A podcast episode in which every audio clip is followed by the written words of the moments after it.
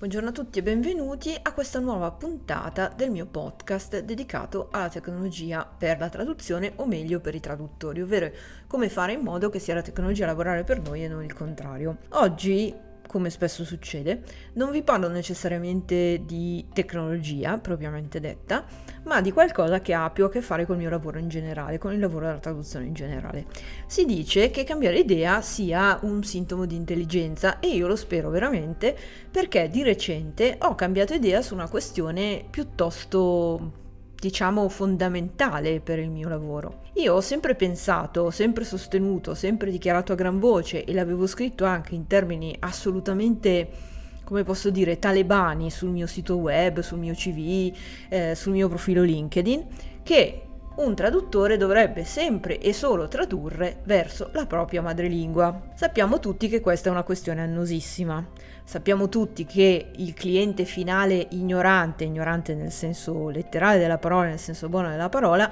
spesso e volentieri ci interpella chiedendoci la traduzione verso la lingua straniera. Perché? Perché, eh, giustamente non essendo del settore, pensa che il nostro scopo nella vita sia proprio tradurre verso la lingua straniera e non tradurre verso l'italiano e sentirsi rispondere che a livello professionale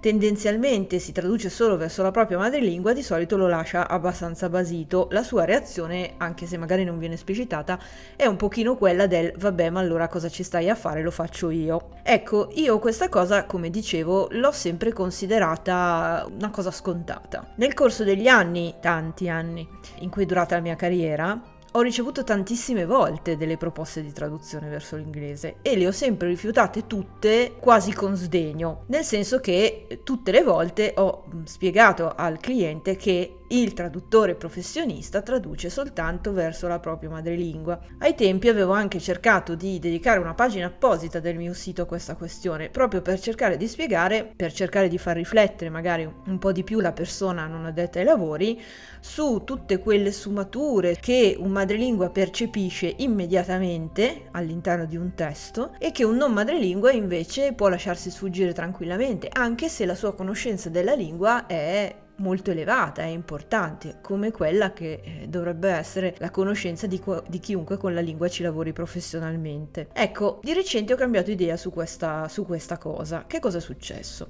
È successo che un conoscente amico cliente mi ha contattato per una traduzione appunto verso l'inglese. Io inizialmente eh, gli ho fatto tutto il pippone e fondamentalmente ho rifiutato, ma lui poi è tornato alla carica. È tornato alla carica spiegandomi che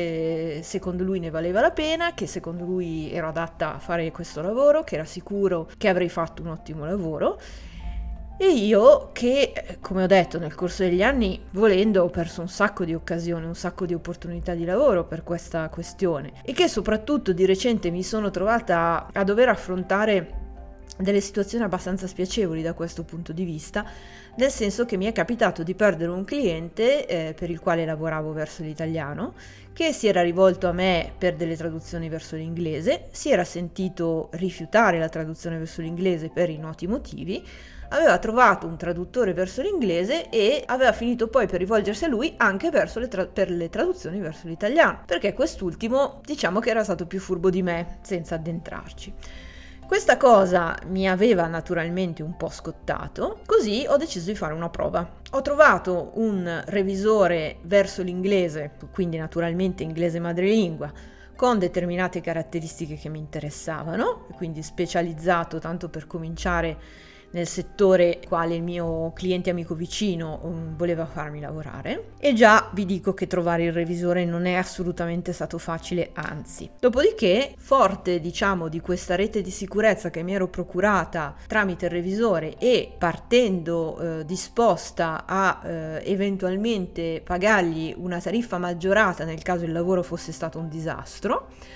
ci ho provato, ci ho provato e ho fatto questa traduzione. Il risultato è stato molto positivo. Ovviamente non mi azzarderei mai per nessun tipo di motivo a tradurre verso l'inglese in contesti molto specialistici, neanche in particolare nel contesto legale che pure conosco e che è una delle mie specializzazioni verso l'italiano.